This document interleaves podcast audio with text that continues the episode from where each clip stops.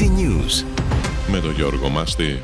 Το Διοικητικό Συμβούλιο της Ευρωπαϊκής Κεντρικής Τράπεζας που συνεδρία στην Αθήνα αποφάσισε να διατηρήσει αμετάβλητα τα τρία βασικά επιτόκια μετά από 10 διαδοχικές αυξήσεις.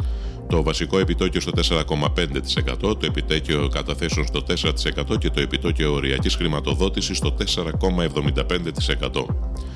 Το Υπουργείο Υγείας των Παλαιστινίων στη Λωρίδα της Γάζας ανακοίνωσε ότι 7.028 άνθρωποι, εκ των οποίων 2.913 παιδιά, έχουν σκοτωθεί από τους Ισραηλινούς βομβαρδισμούς. Η Χαμάς εμποδίζει τους αμάχους να διαφύγουν προς το νότιο τμήμα της Λωρίδας της Γάζας, λέει ο Ισραηλινός στρατός.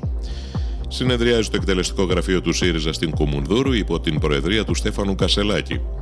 Οχήματα του στρατού περιπολούν μαζί με την αστυνομία του Μέιν για να εντοπίσουν τον 40χρονο έφεδρο του Αμερικανικού στρατού που σκότωσε τουλάχιστον 22 ανθρώπους σε τρία διαφορετικά σημεία της πόλης.